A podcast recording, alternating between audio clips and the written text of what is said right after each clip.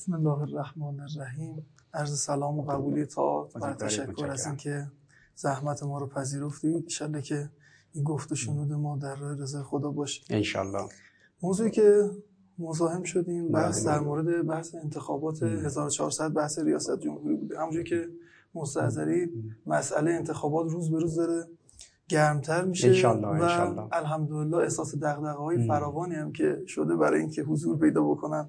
کاندیدهای مختلف باعث شده که یک سردرگمی هم در جبهه نیروهای انقلابی به وجود بیاد. اصل گفتگو در مورد اینه که ما بتونیم شاخصه ها و معیارهایی رو مشخص بکنیم سنجه هایی رو که بر اساس اون یه فرد اگر بخواد انتخاب بکنه در بین گزینه های مختلف کمک کارش بشه تا بتونه یک نفر رو انتخاب بکنه که حرکت انقلاب رو جلو ببره. فقط یه مقدمه هم خدمتتون عرض بکنم بعد الفن. مسئله اصلی اینه که انقلاب اسلامی شروع و آغاز یک حرکت تمدنیه و در این حرکت تمدنی در ایستگاه دولت سازیه هم. اگر با این نگاه ببینیم یعنی دولت رو گامی از فرایند تمدن سازی. ببینیم معیارهایی که میشه مطرح کرد چه معیارهایی که در مورد اون بشه گفتگو کرد حالا نکته اولی که اگه اجازه بفرمایید من عرض. بکنم بحث دوگانه کارآمدی و وحدت. بخشیه یکی از مسائل جدی اینه که افراد میگن که ما الان یعنی در فضای 1400 با توجه به شرایطی که 1400 داره باید گزینه‌ای داشته باشیم که وحدت بخش باشه. الان انقلاب تشتت رو بر نمیتابد. الان انقلاب اختلاف رو بر نمیتابد. گزینه باید گزینه باشه که بتونه وحدت بخشی کنه. سر نیروهای مختلف رو جمع کنه. چه افرادی که تو جریان انقلابی هستن چه. حتی افرادی که تو جریان انقلابی نیستن. ولی ضد انقلاب نیستن. همه این افراد رو بتونه دور هم جمع بکنه. یه دیدگاه اینه. دیدگاه بله. دوم هم دیدگاهی که مسئلهش مسئله کارآمدیه. میگه ولو اینکه ما نتونیم همه افراد رو حول این پرچم حول این علم دور هم جمع بکنیم. مسئله ما اینه که بتونیم کارآمدی. انقلاب رو در میدان نشان بدیم. نشان بده این مسئله است. حالا تو این دوگانه می‌خواستم اول اگه صلاح الدین خواهش می‌کنم. بله. خب بسم الله الرحمن الرحیم. من هم سلام عرض می‌کنم. هم خدمت شما و خسته نباشید. میگم زحمت. کشیدید. و امیدوارم انشالله طاعات و عباداتتون قبول باشه. هم سلام عرض می‌کنم خدمت همه عزیزانی که صدا و تصویر ما رو میشنوند و می‌بینند و امیدوارم انشالله از این ایام ماه مبارک رمضان استفاده مناسب رو برده باشن. واقعیتش اینه که در 50 روز آینده تا انتخابات طبعا الان که خب هنوز شروع نشاط انتخاباتی شروع نشده طبیعی است که این دغدغه‌ای که فرمودید و موارد دیگه‌ای که از این دست هست زمینه ظهور و بروز داشته باشه. اما اون چیزی که مطرحه در مسئله تمایز بین کارآمدی و وحدت آفرینی و وحدت بخشی. خب این بس از چند ماه پیش مطرح شد که آقا ما یه کسی رو می‌خوایم که بتونه بیاد اجماع به وجود بیاره. بله. یعنی بتونه دو دسته اجماع به وجود بیاره. یه اجماع بین نخبگان یعنی اگر مثلا ده تا کاندیدای ریاست جمهوری از یک طیفی اومدن نه تاشون حاضر باشن برن کنار. و بگن که آقا ما با این نفر دهم همکاری می‌کنیم تا کار جلو بره. یعنی قبولش داشته باشن اون نه نفر. بله.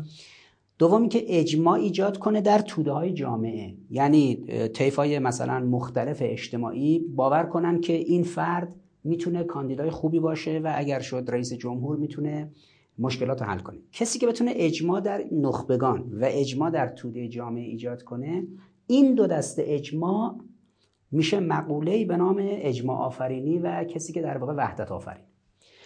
از سوی دیگه به قول شما این بحث کارآمدی که مطرح شده بود ناظر بر دو تا نکته بود که این بحث کارآمدی تقریبا دو سال الان داره مطرح میشه به خصوص یک سال و نیم اخیر که دیگه خیلی برجسته شد با اون بحث بناپارتیسم ببینید در انقلاب فرانسه بعد از انقلاب یه پنج سال دولت قانون به وجود اومد. دولت قانون نتونست کار خوب جلو ببره. لوی بناپارت که خودش نظامی نبود. با یه گروهی اومدن کار دست گرفتن یه حرکت حالت شبه حکومت نظامی.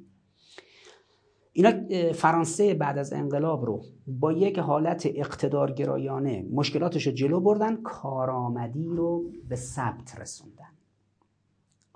یعنی ویژگی لوی بناپارت در بناپارتیسم در جامعه شناسی سیاسی اینه که میاد بیخیال قانون میشه. اصلا کلا مفاد و معیارهای قانون رو می‌ذاره کنار. یه دولت استثنایی سر کار میاره. این دولت استثنایی چون شرایط اون روز استثنایی این میاد و کارآمد مشکلات رو حل می‌کنه کار رو جلو می‌بره. 19 سال یک ضرب حکومت کرد و یه ثبات نسبی به وجود بود مسئلهش کارآمدی. کارآمدی بود. اصلا که آقا دیگه حالا انقلاب شده و این کوتاه بیاد نه هیچی نبود. دید آقا فایده نداره حکومت قانون. این که شما دیدید به خصوص در یک سال گذشته مدام می‌گفتن آقا زنگ خطر آمدن بناپارتیز. لیبرال ها هی می‌گفتن نظامی ها می‌خوان بیان. صدای چکمه بله. پای نظامیان داره میاد. بناپارتیزم داره رقم می‌خوره. سازوکار بناپارتیزم اصلا بناپارتیزم در ایران محلی از اعراب نداره. چرا؟ دلیل شماره یکش اینه که در ایران تا نهاد ولایت فقیه هست. اساسا نظامیان نمی‌تونن بیان. سازوکار رو در سطح کلان حکومت دست بگیرن. نکته بعدی اینه که نظامی ها وارد دستجات سیاسی نمیشن. اگر یه نظامی یه روزی مدیر بوده رفته از سازمان نظامی بیرون به عنوان یه شخص خودشو میاد به رأی می‌گذاره این که حکومت نظامی محسوب نمیشه. این فقط سابقه زندگی کاری و تجربه مدیریتی نظامی داره. سومین دلیلی که مطرحه برای اینکه مشخص کنه که ما دولت بناپارتی نخواهیم داشت و نمی‌تونیم شکل بدیم. چون اساسا ما دچار شرایط استثنایی نیستیم. بگیم آقا کشوران شرایط استثنایی همه چی فرو پاشیده نیاز داریم الان یک دولت مثلا بناپارتی بیاد. چون دولت بناپارتی تو جامعه شناسی سیاسی دولت شرایط استثنایی. خب ما کسا شرایط استثنایی نیستیم. نه. یه ناکارآمدیایی هست. اون ناکارآمدی ها رو یه کسایی می‌تونن بیان سریع رفع و رجوع کنن. اونم تغییر اولویت هاست. ناکارآمدی که میگیم ناکارآمدی در تغییر اولویت هاست. یه اولویت غلطی تعریف شده 7 10 ساله که آقا مشکلات کشور تو رابطه با آمریکا حل میشه. تو حل مشکلات در مذاکرات برای مثلا رفع تحریم حل میشه. در صورتی که بالای 70 80 درصد مشکلات ما در داخل کشور اصلا ربطی به تحریم نداره. سوء مدیریته اگه کارآمدی این باشه خیلی ربطی به این نداره. ما تغییر اولویت که بدیم خیلی از مشکلات حل میشه. از این منظر این سوال شما یه جور جواب داده میشه. اونم اینه که کسی وحدت آفرینه ایجاد اجماع می‌تونه بکنه که کارآمد باشه. یعنی در واقع این دوتاش یکیه. از نخبگان یا تو مردم؟ کلا. ببینید ما الان تو کاندیداها کسانی رو می‌تونیم در نظر بگیریم که این افراد کسانی هستند که به دلیل کارآمدیشون اجماع می‌تونن به وجود بیارن در نخبگان و در مردم. یعنی آقای ایکس کارآمدی در میدان یا در فضای مجازی؟ نه در میدان. مثلا ما گزینه هایی که چون برای 1400 می‌خوایم بحث کنیم از طرف هم نمی‌خوایم اسم گزینه بیاریم بله, بله. و این نکته اینه که گزینه هایی که الان هستن به نظرتون گزینه هستن که در میدان کارآمدیشون اثبات کردن؟ من تقریبا 6 تا از این گزینه ها رو که خدمتشون بودم اینا زحمت کشیدن تشریف آوردن در اندیشکده ما. بالاخره ما این نهاد تصمیم سازیم و در بخشای سیاسی، فرهنگی، اقتصادی، اجتماعی، امنیتی، دفاعی سبک زندگی و موارد دیگه مدل های مطالعه شده جاهای مختلف دنیا رو بررسی می‌کنیم و خودمون هم احیانا یک مثلا الگوهایی رو بتونیم طراحی کنیم.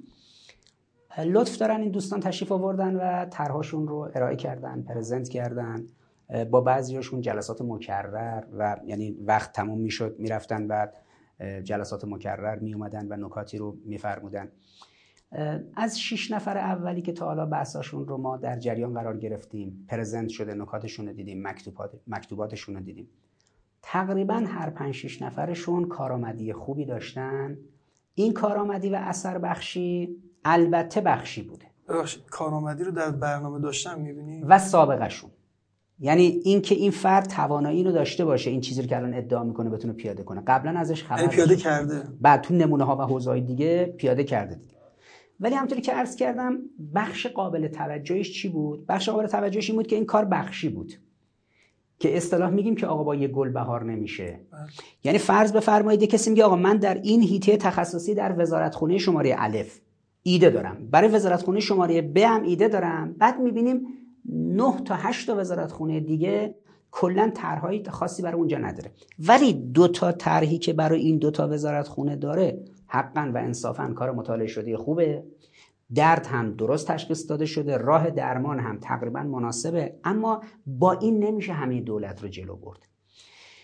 دوست بعدی میاد می‌بینیم دوست بعدی برای دو تا سه تا وزارتخونه دیگه طرحهایی داره که اونا می‌تونه مشکلات رو حل کنه. دوست سوم که میاد برای یکی دو تا وزارتخونه دیگه طرحهای مکمل داره. شما وقتی این طرحهای این دوستان تجارب این دوستان و امکان یعنی اثر بخشیش رو ما یه شاخصایی داریم توی تنظیم اثر بخشی کار.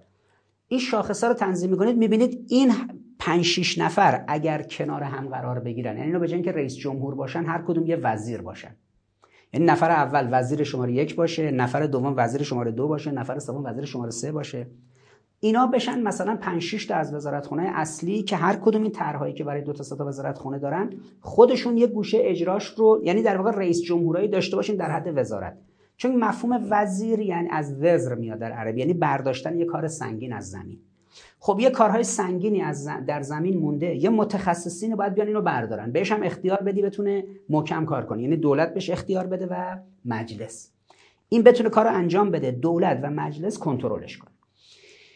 اینجا وقتی اثر, اثر بخشی و کارآمدی رو اینجوری دیدیم حالا اون کسی که می‌خواد بالا قرار بگیره به عنوان رئیس جمهور این وزیرا رو بتونه جمع جور کنه اون باید وحدت بخش باشه. اون کارش این نیست به جای این وزیر تخصصی مثلا وزارت بهداشت رو بشناسه وزارت نفت رو بشناسه وزارت ارشاد رو بشناسه وزارت خارجه رو بشناسه و برای اینا طرح تخصصی داشته باشه. بلکه اون می‌تونه هنرش این باشه به عنوان مدیر استراتژی ساماندهی اینا رو ساماندهی کنه. چون اینا سطح مدیریتشون مدیریت میانیه مدیریت به اصطلاح intermediate level یعنی مدیریت عملیاتی سطح وزیرا. سطح رئیس جمهور سطح استراتژیکه. او میگه آقا من در سطح استراتژیک میشم نخ تسبیح خب نخ تسبیح ظهوری نداره که با این نگاه. عرض من مدل شبیه حالا این مدل خودمونی تر تو این فضا بیان مثلا من مثال می‌زدم به یکی از اعضای شورای انقلاب فرهنگی. می‌گفتم شورای انقلاب فرهنگی مثل باشگاه مثلا منتخب جهان برنامه که داره فوتبال. بله. منتخب جهان میمونه که از این تیم باشگاه شکست می‌خوره. بله.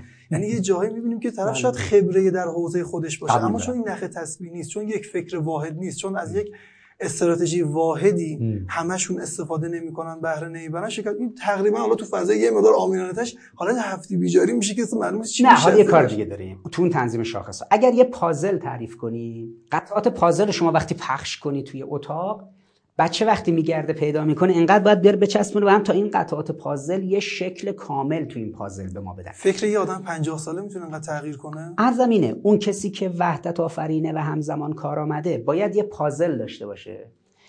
این افراد رو به عنوان قطعات پازل بیاره. اگر جفت و جور بود با پازل کلی که به قول شما یک ترشی هفتویجار یک به اصطلاح آشپزخانه در هفته ای که گذشت مثلا ترکیب معجون عجیب غریبی بریزیم تو قابلمه. اینجوری نشه. یه کابینه ای باشه که همه یه همسو و همجهت با اون شخص رئیس جمهور اما وقتی این فرد رو مستقل از رئیس جمهور و مستقل از کابینه می‌بینید در وزارت خونی خودش یک رئیس جمهور باشه نه یک وزیر. این اتفاق داره میفته یعنی الان در ترکیب نیروهای انقلاب یک همچین قابلیتی وجود داره. و من با این شش نفری که صحبت کردم بقیهشون هم تقریبا همچین کم و بیش ظرفیت هایی دارن. ما الان تنها چیزی که میشه فوت کوزگری در این نظام برنامه ریزی برای این انتخابات آتی برای اینکه اون سوال شما و به عنوان دغدغه اون نظام دو قطبی کارآمدی و اثر بخشی یا وحدت آفرینی و ایجاد اجماع اجماع حل بشه راهش اون فوت کوزیگریش اینه که کسی که می‌تونه اجماع ساز باشه عنصر کارآمدیش در توانایی به کارگیری اینا باشه. یعنی ما یه آدمی داریم اجماع ساز بین اینا. می‌تونه در اینا اجماع ایجاد کنه.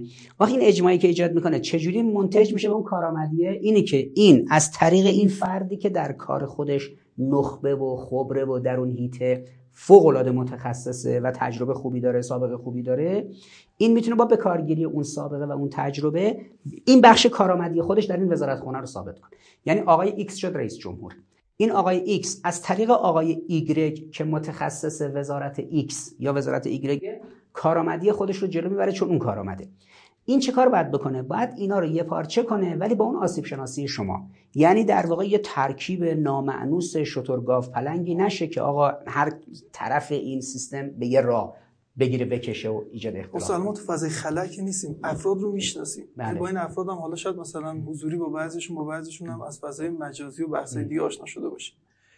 اون چیزی که به نظر می‌رسه اینه که این وحدت نظر اینکه یک مشرب مثلا واحد فکری داشته باشن تو اینا احساس نمیشه. من اسم شما می‌خواین جمع کنید نه من میگم که ببینید فوت کوزگریه در جمع کردن. من میگم که پارادایم اصلی رو که رئیس جمهور نباید بده. پارادایم اصلی مال رهبریه. یعنی رهبر معظم انقلاب اومده در بیانیه گام دوم پارادایم حرکت 40 سال آینده رو در گام دوم انقلاب داده. این میشه پارادایم کلی. ما به کسی اعتماد می‌کنیم؟ به عنوان عنصر اجماع ساز که بگه آقا من زمین بازی تعریف نمی کنم و من ایدئولوگ و تئوریسین نیستم. ما آخه ما مشکل اون با رئیس جمهورا اینه که رئیس جمهورا خودشون رو ایدئولوگ و تئوریسین می‌بینن. یعنی آقای مثلا هاشمی میاد می‌بره به سمت نهله های بانک جهانی و صندوق بین‌المللی پول تو لیبرالیسم. آقای خاتمی میاد می‌بره به سمت فضای سیویل سوسایتی و نمی‌دونم سازوکارهای دیگه. آقای احمدی نژاد میاد می‌بره به سمت مکتب ایرانی. آقای روحانی می‌بره به سمت مکتب نوکینزی. در صورتی که به همین آقای روحانی و آقای احمدی نژاد مقام معظم رهبری گفته اقتصاد مقاومتی. حتی تو سطح عملیاتی و استراتژیکی هم خط و خطوط کار مشخص کرده. ما میگیم آقا اگر کسی نمی‌تونه فردا مثلا با اون جهتگیری کلی رهبری سازگار باشه چون بالاخره قانون اساسی گفته سیاست های کلی وظیفه رهبری سیاست کلی در مورد اقتصاد مقاوم سازی اقتصاد اگر آقای مثلا نوبخت رفت نشست تو برنامه گفتگو ویژه خبری شبکه. دو تلویزیون. اعلام کرد که مجری ازش پرسید این اقتصاد مقاومتی که پیاده می‌کنید چیه؟ گفت اقتصاد مقاومتی رو قبل از اینکه دوستان بگن ما در سال 78 در مجمع تشخیص تهیه کردیم. در کتاب نظامهای اقتصادی رئیس جمهور اومده اسمش هم به صلاح اونجا مشخص شده. بعد اونجا تو کتاب نظامهای اقتصادی رئیس جمهور که میرید در صفحه 782 آقای روحانی و همین آقای نهاوندیان و همین آقای نوبخت که همشون با همین کتابو نوشتن اونجا نوشته که الگوی مطلوب توسعه ما مکتب نوکنزیه خب آقا مکتب نوکنزی با اقتصاد مقاومتی جور در نمیاد تعارض داره. آقای روحانی خودشو تئوریسین می‌دونه. آقای احمدی نژاد خودشو ایدئولوگ و تئوریسین می‌دونه. آقای خاتمی خودشو ایدئولوگ و تئوریسین می‌دونست. آقای هاشمی هم ایزن. نتیجهش این شد که رئیس جمهورا یه حرفی می‌زدن رهبری یه حرفی می‌زد. اون که کلا سرش می‌رفت مردم بود. الان ما میگیم آقا در جبهه انقلاب حالا حداقل ما کاری با به اصطلاح چون سوال شما ناظر به جبهه انقلاب بود ما. کاری با کاندیداهای اصلاح طلب و. لیبرال و دیگران نداریم کاندیدای انقلابی حداقل در یه چیزی مشترکن اونم اینی که ادعا می‌کنن می‌خوان منویات شخص رهبری که به اصطلاح سازوکار و ترجمان قانون اساسی هست برای پیاده کردن قانون اساسی و تحقق سازوکار قانون اساسی و آرزوهای امام راحل و مردمی که انقلاب کردن در این نیست که الان مقام معظم رهبری داره این چارچوبا رو حدودش رو تعریف می‌کنه. ایدئولوگ انقلاب الان شخص اصطلاح مقام معظم رهبری. خب اشکال همینجاست. ببینید اصلا این آقایون که همشون میگن آقا بله. اینجا درسته. این نکته اینه که برداشتی که از صحبت آقا دارن آها. مبتنی بر اون علم غربی که یاد گرفتن چیز دیگه میشه. خب بله ما تجربهشو داریم. تو دولتی که مثلا میاد طرف میگه کل هم به من در دولت اینه که لبخندی بر لبان آقا بیاد از اون طرف میگیم که خونه دلی که مثلا همین اشخاص می‌زنن خیلی بیشتره. قبول دارم. نه اونجا ببینید کار من و شما و کار مجموعه های عناصر اندیشکده و پژوهشکده در کشور اینه که این کارو بکنن. ما در اندیشکده یقین به عنوان مرکز بررسی دکترینال کشور شما در پژوهشکده صدر دوستان دیگه در جای دیگه وظیفه نهادهای تصمیم ساز چیه؟ اینه که خاصیتمندی رو با شاخصهایی که تعریف می‌کنن نسبت به اینکه این حرفی که این مسئول می‌زنه و کاری که این مسئول در سیستم مدیریتیش می‌کنه این نسبت به موازین یعنی قانون اساسی منویات رهبری و نیازهای جامعه منطبق هست یا نیست؟ اگه نبود ما باید آلارم بدیم آژیر بکشیم. من عباسی وقتی دیدم رهبری میگه اقتصاد مقاومتی و مختصاتش اینه. آقای روحانی میاد میگه که اقتصاد نئوکنزی مختصاتش اینه. من وظیفه دارم بنشینم این دوتا رو تطبیق کنم تعارضاشو در بیارم. برم پشت تریبون در رسانه در دانشگاه در این ور اون ور. به مردم میگم مردم این دولت کارش به نتیجه نمی‌رسه. چون مبناش مبنای اقتصاد نئولیبرالیه به دلایل علمی گوناگون این دولت موفق نخواهد شد مشکل شما رو حل کنه. و اینه اینه یک تعارضش با رهبری دو تعارضش با منافع شما. بله. کمون که الان شما در اقتصاد نئولیبرال نئولیبرال ها میگن همه چیز رو باید از دست دولت گرفت خصوصی کرد. مثلا بله. افراطی الان در این قضیه واکسن کرونا خب الان این آمدن گفتن بخش آقای رئیس جمهور اومده گفته بخش خصوصی. بیا برو واکسن بیار خودت. دلا پناه هم حساب کن با مردم به مردم بفروش. ای ای ای آقا واکسن طبق قانون و چارچوب و شر و عرف و هر چیزی و تدابیر رهبری واکسن باید خصوص دولتی جذب بشه از منابع دولتی. دولت هم بر واکسنی که وارد میشه نظارت کنه مراقب باشه کدوم واکسن میاد. و به مردم زده میشه. دور از جون مردم بلا نسبت مردم. ما مردم که موش آزمایشگاهی کمپانی های داروسازی مختلف دنیا نیستیم که داروهاشون بیان روی ما تست کنن. نتیجه اینه که یه داروی هنوز تو خود انگلیس و آمریکا جواب نداده بود. مقام معظم رهبری جلوش گرفت. چون متخصصین وزارت بهداشت گفتن آقا این هنوز تست نشده تو دنیا. و اینا میگن ما به شما در شرایطی میدیم که اجازه بدید توده از جمعیت شما بیاد. اتفاق براش بیفته. یعنی تست بشه نتایجش از رو بدن مردم شما گرفتیم. حالا می‌خوام تو دنیا گسترشش بدیم. چون شما اول اجازه دادید رو شما تست کنیم به کشور شما مثلا اول میریم.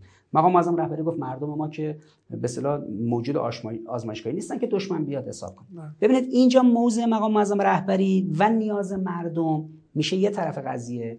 موضع دولت در این که آقا الان مردم نیاز دارن به واکسن حاضرن پولش هم بدن.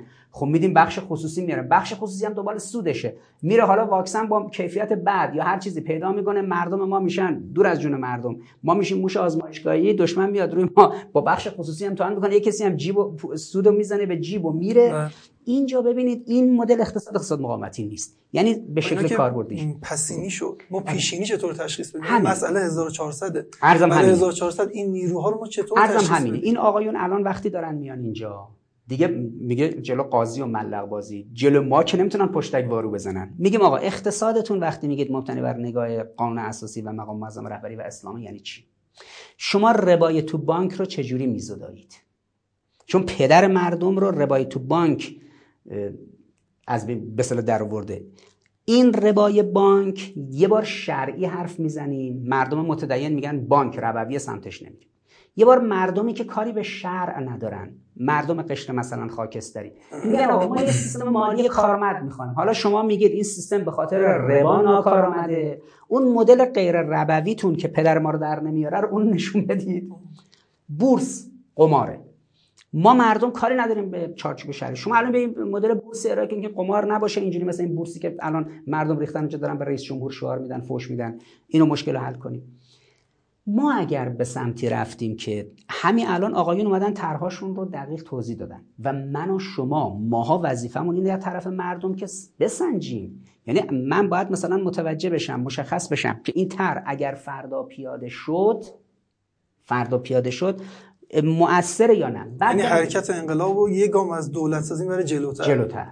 تو بحث نظام یعنی این دوستان به نظرتون این برنامه ها رو داشتن؟ حتی سال بعدی آره نه الان ببینید گیر ما سر. ببینید من قبل از اینکه آقای روحانی بیاد سر کار سال 1391 در چند تا تریبون دانشگاهی در دانشگاه علم و صنعت در دانشگاه فکر می‌کنم به عراق در دانشگاه نمی‌دونم رازی کرمانشاه در دانشگاه تهران.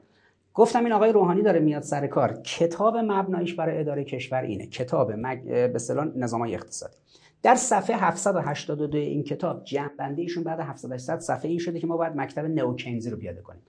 بعد مخاطب عزیز مکتب نوکنزی ویژگیاش اینه. یک دو سه چهار پنج شیش هفت. این ویژگی ها الان پیاده بشه جمهوری اسلامی رو نابود می‌کنه. مردم رو بیچاره می‌کنه. بعد 8 سال آنچه که دولت اومد سر کار پیاده کرد ما از قبل می‌دونستیم. الان هم این کاندیداها آقایون به جریان انقلابی میان ما میگیم آقا هر چی مکتوب کردید یا هر ایده و طرحی دارید همین الان رو پرده پرزنت کنید. غریبه هم نیست که بشنوه. با حوصله وقت دارید هر چی می‌تونید بگید. همینجا ما اینجا گیر میدیم. میگیم آقا این ترک الان شما داری پیاده می‌کنی این در عمل تعارض قانونیش اینه این تعارض اینجوریش اینه این مشکلش اینه این امکان تحققش اینه این اصلا ضرورتش تو اهم و فعل اهم اینه. مثلا تو اهم فعل اهم یادتونه وقتی هواپیمای یعنی یه سرمایه‌گذاری کلان این دولت آقای روحانی کرد بعد برجام بره هواپیما بخره از بوینگ تو آمریکا. مقام معظم رهبری گفت آقا مردمی که هواپیما استفاده می‌کنن در کشور 4 درصدن. برید سراغ یه نیازهایی که توده بیشتری از مردم رو در بر بگیره مشکلشون حل کنه. گاهی طرحهای دوستان میارن اینجا زحمت می‌کشن میارن پرزنت می‌کنن. ما می‌بینیم طرحهاشون خیلی خیلی خوبه ولی یه یعنی مسئله شناسیشون از انقلاب درست نیست, نیست. اولویت رو اولویت های مردم اولویت های جامعه نظام انقلاب رو خوب تشخیص ندادن و اساسا بحثاشون تمدنی نیست. از این جهت اون کسی که باید خاصیت مندی طرح کاندیداها رو مشخص کنه ما هستیم وظیفه اندیشکده ها وظیفه تیم تنک ها وظیفه مراکز مطالعات استراتژیک وظیفه مجموعه های تصمیم ساز اینه که تصمیم گیر که می‌خواد فردا برای تصمیم بگیره تصمیمی که خودش ساخته می‌خواد بره به مردم حق نکنه القا کنه. ببره قانونش کنه این تصمیم رو باید بیاره در جایی که محل و کانون تصمیم سازیه اگر تصمیم گیر تصمیمش غلط باشه بابت اینه که تو تصمیم سازی ضعف داشته. به کی باید ببره تصمیمش رو ارجاع بده تا به اصطلاح صحت و سقمش روشن بشه؟ اندیشکداست میاد کارگروه های ما میشینن بعد از مثلا دو هفته سه هفته کارشون رو مطالعه می‌کنن میگن آقا این چیزی که تهیه کردید به این دلایل علمی به این دلایل آماری و ارقامی به این دلایل تاریخی به این دلایل روانشناختی و جامعه شناختی امکان تحقق نداره. خب این وظیفه نهادهای اندیشکده‌ای که اینو مشخص کنن. لذا من حرفم اینه سطح ایدئولوژی در نظام رهبریه. رهبری باید بیاد بگه آقا من مبتنی بر اسلام و قانون اساسی و قرآن و دیدگاه ائمه و امام و چارچوب‌های کلی و نیازهای ملت من افق به اصطلاح اعتقادی که تعریف می‌کنم اینه. تو گام دوم به اینجا برید. رئیس جمهور باید بیاد بگه من ایدئولوژیست نیستم استراتژیستم. پس مؤلفه اصلیش چیه؟ تمایز این چیزی که شما دارید میگید پس نمیشه وحدت بخشی. چرا؟ عرض می‌کنم. نکته کار کارآمدی کارآمدی عرض می‌کنم. ببینید یه نکته باید تو کشور جمهوری اسلامی جا بیفته. سطح ایدئولوژیک از سطح استراتژیک جداست. همه جای دنیا. بله. هیچ وقت ترامپ ایدئولوژیست نبود. هیچ وقت بایدن ایدئولوژیست نبود. خانم مرکل آقای جانسون آقای ماکرون آقای پوتین همه رؤسای جمهور دنیا اینا همه چی هن؟ همه استراتژیستن ایدئولوژیست نیستن. سطح استراتژیک با سطح ایدئولوژیک فرق داره. ما مشکلمون اینه که رئیس جمهور همون میان در قامت و کسوت ایدئولوژ وارد میشن. در کسوت و قامت شهید متحری حالا که این حدش مربوط به رهبری است. کجا؟ قانون اساسی گفته سیاست های کلی. سیاست های کلی حرفای کلان ایدئولوژی. بله. اگر رهبری این چارچوب داده سند متقن فعلی چی داریم برای این دولت؟ بیانیه گام دوم. که بیانیه تمدن سازی تو مقدمش هم نوشته برید جامعه سازی کنید تو تمدن بله. سازی رئیس جمهوری که میاد تو این میدون عمل می‌کنه. میگه آقا من می‌خوام بیانیه گام دوم رو عمل کنم. هی هم نمیگم مقام معظم رهبری مقام معظم رهبری. من می‌خوام بیام اینو عملیاتی کنم این طرحها رو دارم. میگیم تو یه نفر که 143 تا زیرگروه 143 تا زیرگروه دولت رو که براش نمی‌تونی تر داشته باشی. تر هم یه جمله ای نیست کسی یه جزوه بده بله. دست من بگه 143 تا تیتر دارم آموزش پرورش این کارو می‌کنم بهداشت درمان این کارو می‌کنم آموزش عالی این کارو می‌کنم سند مدن این کارو می‌کنم. اینجوری که نمیشه. ایشون میگه آقا من این متخصصینی که الان اومدن تو صحنه شدن کاندیدا ریاست جمهوری من قدرت اجماع دارم میرم الان با اینا صحبت می‌کنم. میگم آقا شما این قسمت وزارت مثلا آموزش پرورش رو بیا شما دست بگیر کامل جلو بر وزارت فلان رو. ولی به شرطی که شاخص ها این باشه که اینا در راستای بیانیه گام دوم رهبری باشه و من هم عنصر هماهنگ کننده سیاست های کلی در این حوزه هستم. خب این مقوله معاون همان کننده که مفهوم رئیس ستاد در سازمان های کارآمدیش پس فقط در وحدت بخشیشه. وحدت بخشیشه. یعنی عناصر کارآمدی که پراکنده هستن رو جمع کنه یه پارچه کنه تو ساختار وحدت بخشی.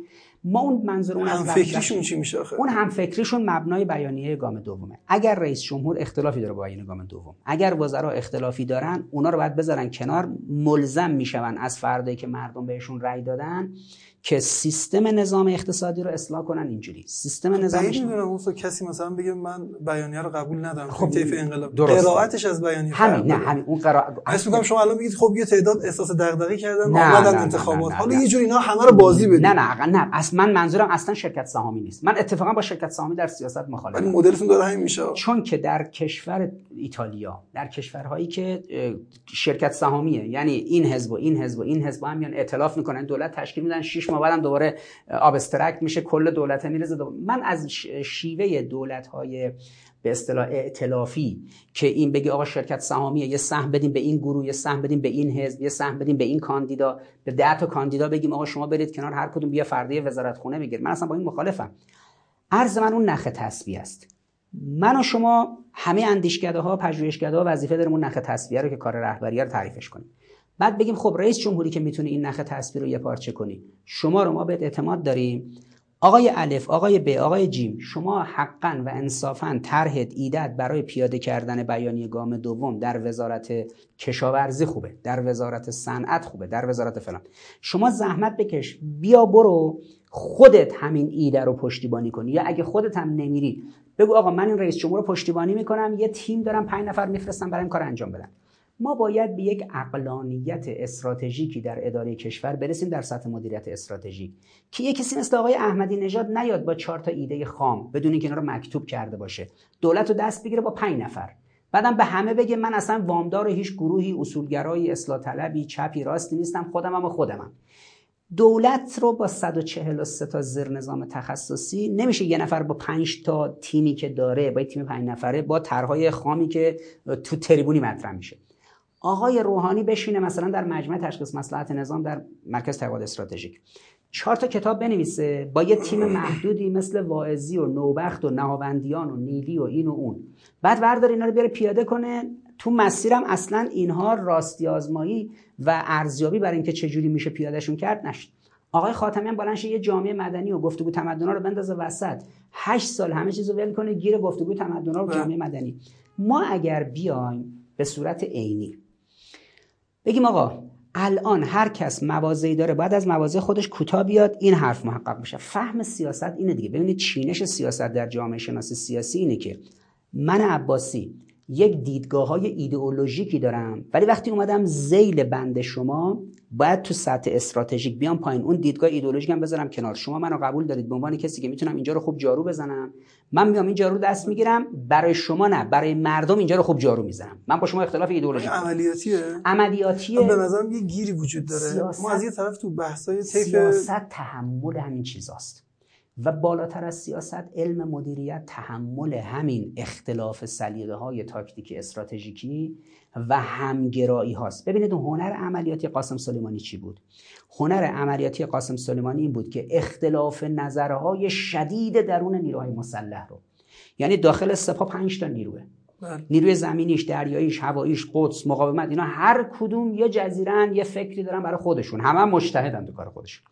در ارتش چهار تا نیروه. زمینی دریایی هوایی پدافند هوایی. در ستاد کل نیروی مسلح کل فکرهای جور با جور اما مدیریت استراتژیک حاج قاسم در سوریه و عراق این بود که همه این نیروهایی که یه جاهایی با هم تعارض داشتن همه هم درست می‌گفتن همه هم در سطح استراتژیک و سطح تاکتیکی و سطح تکنیکی و فنی مجتهد کار خودشون بودن. اما چطور میشه یک نفر می‌تونه از ده نیروی نظامی پنج تا در ارتش پنج تا در سپاه چهار تا در ارتش یه دونه هم مثلا در وزارت دفاع و جای دیگه همه اینا رو بیاره پای کار؟ نتیجه کار مثبتی باشه در سوریه و عراق.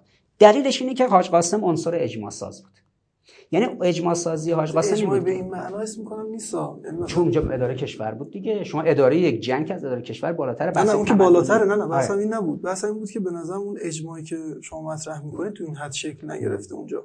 نه اینجا باید شکلش بدیم. این اجماع رو یه اشکالی هست. من از افرادی که تو طیف غربی هستن خب از آورده غربی ها استفاده بله. می‌کنن. به خاطر یه وحدت در فکر دارن. نانوشته حتی ثمره کار خودشون نیست. بله. ظرفشون هم همینه ولی بله. قوتشون هم همینه. بله. یعنی یه کسی اومده بله. از مثلا بعد رونسانس کاری که انجام شده کارهای علمی میراث این جریان شده. 700 سال. بله. تو این فضا مثلا جریان اینها. حالا نکته که تو این بحث این سمت از معمولا وحدت ما وحدت در فکر نیست. وحدت در ظواهره. مثلا این فلانی ظاهرا انقلابیه میگه آقا من حسم اینه که این مدلی که شما میگید به این وحدت در ظاهر می‌رسه. نه من میگم که الان فکرها رو ما همراسا نمی‌بینیم. ما در یعنی راست یعنی افراد من 1400 دارم فقط صحبت بله. می‌کنم. بحثم کلی بله. فضا نیست. ناظر به 1400 افرادی که آمدن به نظر من هم گفتمان نیستن. این اگه بخواد اجماعی صورت بگیره اجماعش ظاهری منتخب جهانه. نه نه. که کارو جلو نمی‌بره. به ضرر جبهه حزب الله تموم میشه دو تا دو تا لایه بندی رو در نظر بگیریم. تو اون وحدت گفتمانی در سوای از اون بحث بیانی گام دوم و مواضع رهبری و اون اتفاق نظری که میافته. اولین مسئلهش اینه که هر کدوم در اون بخشایی که طرح پخته شده و مناسبی دارن اون رو برندش رو به اسم و به حساب اون فرد بذاریم. یعنی آقای ایکس وقتی در حوزه اقتصاد طرحی داره که همه قبول دارن که این طرح خوبیه. بله. ما بگیم آقا این طرح دیگه مال ایشون نیست مال انقلابه مال جبهه انقلاب. دوست بعدی در حوزه تکنولوژی و صنعت و فناوری نظرات خیلی خوبی داره. تجربه هم شده امتحان پس داده. اون دیگه نظر ایشون نیست. نظر نظام و نظر دو تا با هم هم افزا هست. شاید این با یه مبنا باشه نه نه, مبنا دیگه. چون ما اتفاقا که شاخصامون تو تنظیم مبنا هاست تو تنظیم مبناها حرف ما اینه که ما نگاه می‌کنیم ببینیم تعارض دوستی که میاد تو بهداشت درمان حرف می‌زنه با دوستی که در آموزش پرورش حرف می‌زنه با دوستی که وزارت نفت میگه با دوستی که مثلا در حوزه انرژی اتمی میگه با اون یکی که در سیاست خارجی میگه. اینا مبانی نظر کلیشون مبانیش آیا با هم تعارض داره یا نداره؟ آیا اینا در کنار هم هم افزایی می‌کنه سینرژی ایجاد می‌کنه یا دچار افتراق و تفرقه میشه؟ این شاخص و سنجا کار ماست. بله. یعنی ما اینا رو تنظیم می‌کنیم باهاشون. آنچه که من تو این شش نفری که تا الان خدمتشون بودیم دیدم اینه که این دوستان کارشون همه دولت رو نمیپوشونه. یعنی نفر اول کارش همه دولت رو نمیپوشونه. یه گوشه از دولت رو میپوشونه. نفر دوم یه گوشه دیگه ای از دولت رو میپوشونه. حرف ما صریحا بهشون این بوده که آقا شما با اون دوستان دیگه شما حرفاتون با هم دیگه کنار هم گذاشته میشه میشه سرمایه جریان انقلابی سرمایه مردم سرمایه حکومت که از اونجا به بعد دیگه مال شما نیست. یه چیزی شما آورده ای داری. مال نظام نظام این امکان ایجاد کرده. مردم برای شما شرایط ایجاد کردن. شما تجربه کردی خوندی آماده کردی مدیریت کردی رسیدی به اینجا. این چیزی که الان مال مردمه باهاش نمیشه با یه گل بهار ایجاد کرد. با این یه دونه نمیشه دولت متحول کرد. اما شما و دوست بعدی و دوست بعدی هر کدوم در یه هیته یه کار خوبی رو جلو بردید. این کار خوب جلو برده باید کنار هم بیاد تا همه مشکلات مردم رو حل کنه پس تو لایه اول بحث شما در نهایتی میشه که مؤلفه اصلی قدرت اجماع سازیه قدرت اجماع سازیه بعد چرا ضرورت داره؟ چون تا الان تو چل سال اول انقلاب دولت ها می اومدن با یه گل بهار میشه. خاتمی می اومد هاشمی می اومد می‌گفت سازندگی. حالا این سازندگی مبتنی بر کدوم مبانی نظری؟ مبتنی بر چی این سازندگی ممکنه دردسر درست کنه؟ این شتاب سازی به محیط زیست فشار میاره. این شتاب مثلا کار عمرانی و سازندگی و بوتون و غیر و پشتش مشکلات فرهنگی به وجود میاره. سیستم فرهنگی باید متحول بشه. سیستم سیاسی هم باید متحول بشه. توسعه یک جانب اقتصادی هاشمی اومد با یک تکبرگ و تکگل خاتمی در قالب توسعه سیاسی در حیطه جامعه مدنی و گفتگو تمدنا کشور بود به سمت دیگه. دوتاشون در توسعه سیاسی و توسعه اقتصادی ناهمگون مشکلات عدالت به وجود آوردن. احمدی نژاد با شعار عدالت اومد این مشکلات رو حل کنه و همه چیز ببره رو سفره مردم و رفتار احمد نژاد در این حرکت های کلی موجب شد که روحانی اومد گفت نه همه این توسعه سیاسی داخلی و توسعه اقتصادی داخلی و عدالت خواهی منوط به دیپلماسی و سیاست خارجی و رابطه با آمریکاست. ببینید ما چهار تا هشت سال هشت سال هاشمی هشت سال خاتمی هشت سال احمدی نژاد هشت سال روحانی اسیر تک وجهی نگری هایی بودیم که تو دولت آینده دیگه نباید این تک وجهی نگری بشه. یعنی اگر اون چهار نفر و چهار تا فکر و ایده همش در یک زمان با هم اجرا می‌شد. می اومدن می‌گفتن آقا آقا شما که ادعا داری باید کشور سازندگی بشه یک چهارم دولت سازندگی. اون می اومد می‌گفت توسعه سیاسی و فضای باز سیاسی و غیر می‌گفتن بله، خب قسمت دوم برای تو سومی بعد می‌گفت آقا عدالت زمین مونده. می‌گفتن آقا قسمت سوم برای تو چهارم می‌گفت آقا بریم سیاست خارجی. اگر ما به جای تک نگری همه اینا رو بگن حالا میشه گلزار حالا میشه گلستان. یعنی گلهای متعدد. با یه گل همیشه گفتن بهار نمیشه. من حرفم اینه به این دوستان. حضوری بحث اول اگه سلام بدین جمع آره. بحث آره. کارآمدی و وحدت بخش حرفشون این شده که گفتن آقا ما اگر یه کس اجماع سازی باشه که بیاد مثلا چارچوب مشخص کنه ما حاضریم هر چی که تولید کردیم بدیم بهش یا خودمون یه کسی دیگه طرف ما بره اینو تو اون بخش اجرا کنه اگر ما از نظر مدیریت برسیم به سطح مدیریت استراتژیک در دولت آینده و رئیس جمهور مدیر استراتژیک باشه قدرت مدیریت کردن عناصر گوناگون با اختلاف سلیقه های عجیب و غریب با اختلاف مشرب های به تاکتیکی رو داشته باشه و بتونه ارزه داشته باشه هنر داشته باشه این عناصر گوناگون رو مدیریت کنه تو عرصه به نتیجه برسونه؟ ما به نتیجه رسیدیم. من این شیوه مدیریت رو در نگاه امام می‌دیدم. امام قدرت اینو داشت که بازرگان رو به کار بگیره بنی صدر رو به کار بگیره طیف راست رو از مرحوم مهدوی کنی تا آقای هاشمی رو به کار بگیره طیف چپ رو از نمی‌دونم کروبی و آقای میرحسین موسوی و غیره رو به کار بگیره مرحوم نمی‌دونم موسوی اردبیلی و کی و کی. این که امام می‌توانست دامنه گسترده از سلایق رو به کار بگیره. اختزای اون زمان اختزای توی زمین مقام رهبری هم هست. من همیشه می‌گفتم که مقام معظم رهبری به آمریکا دو تا چهره رو نشون داده.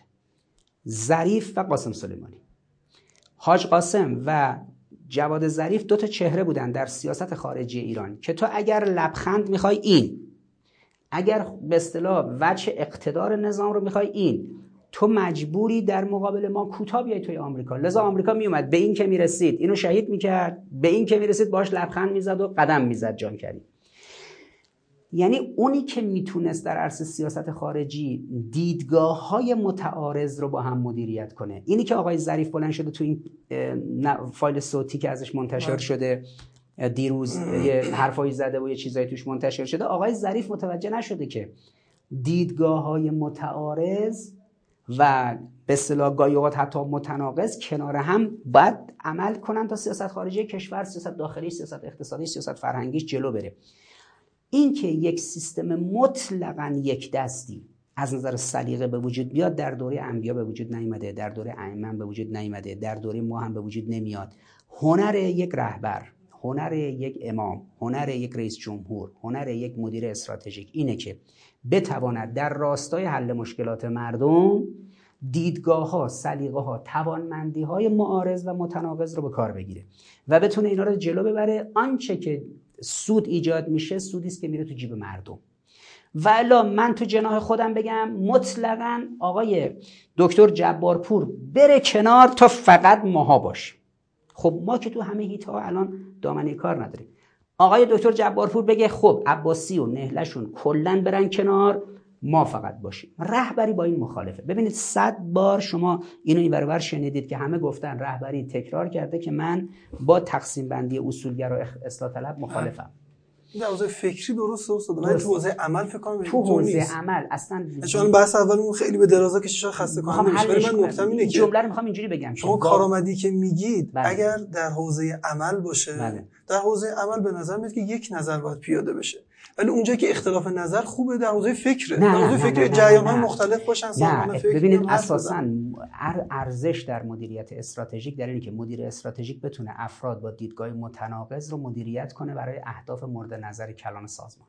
اگر افرادی داشته باشه که متناسب با دیدگاه خودش باشن بهتر نیست که اونها این کار انجام بدن؟ اگر که باشه بیشتر نمیشه؟ باشه. ولی ولی وقتی الان شما ندارید چیکار می‌خواد بکنی؟ ببین شما کاندیدای شماره یکتون فقط مثلا 10 درصد دولت طرحش خوبه. اگه مردم به این رأی بدن 10 درصد سیستم جلو میره تو 8 سال 90 درصدش عقب میمونه. الان آقای روحانی فقط دو تا شاخص داشت دیگه. شاخص مورد نظرش سیاست خارجی وزارت خارجهش بود. برجام شاخص دومش نظریه سلامت بود. تر جامعه سلامت که شکست خورد.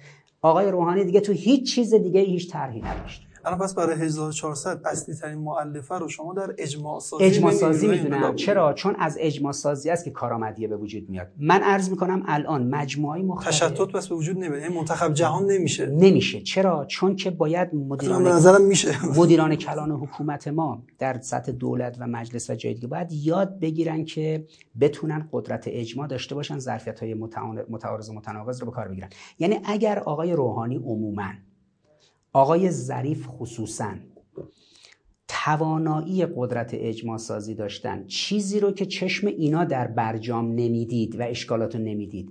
از متخصصین و توانمندان جناه رقیب و مقابل و منتقد به کار می‌گرفت.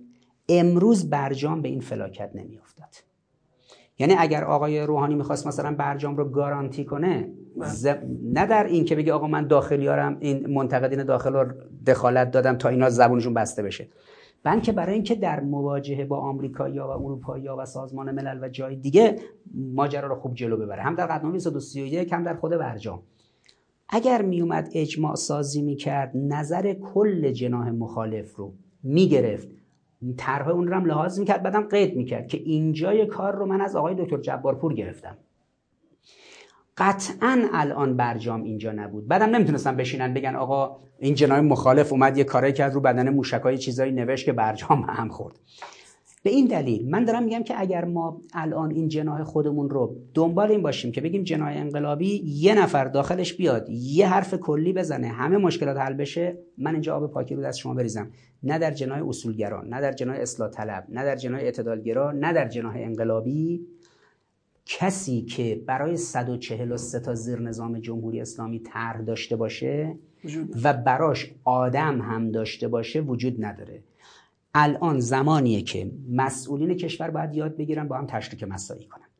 باید با هم دیگه مدیریت استراتژیک اعمال کنن. اون یه نفری که میشه رئیس جمهور اون بره بگه آقای فلانی تو طرحهایی که داری بیار اینجا به اسم خودت. در دولت من پیاده کن.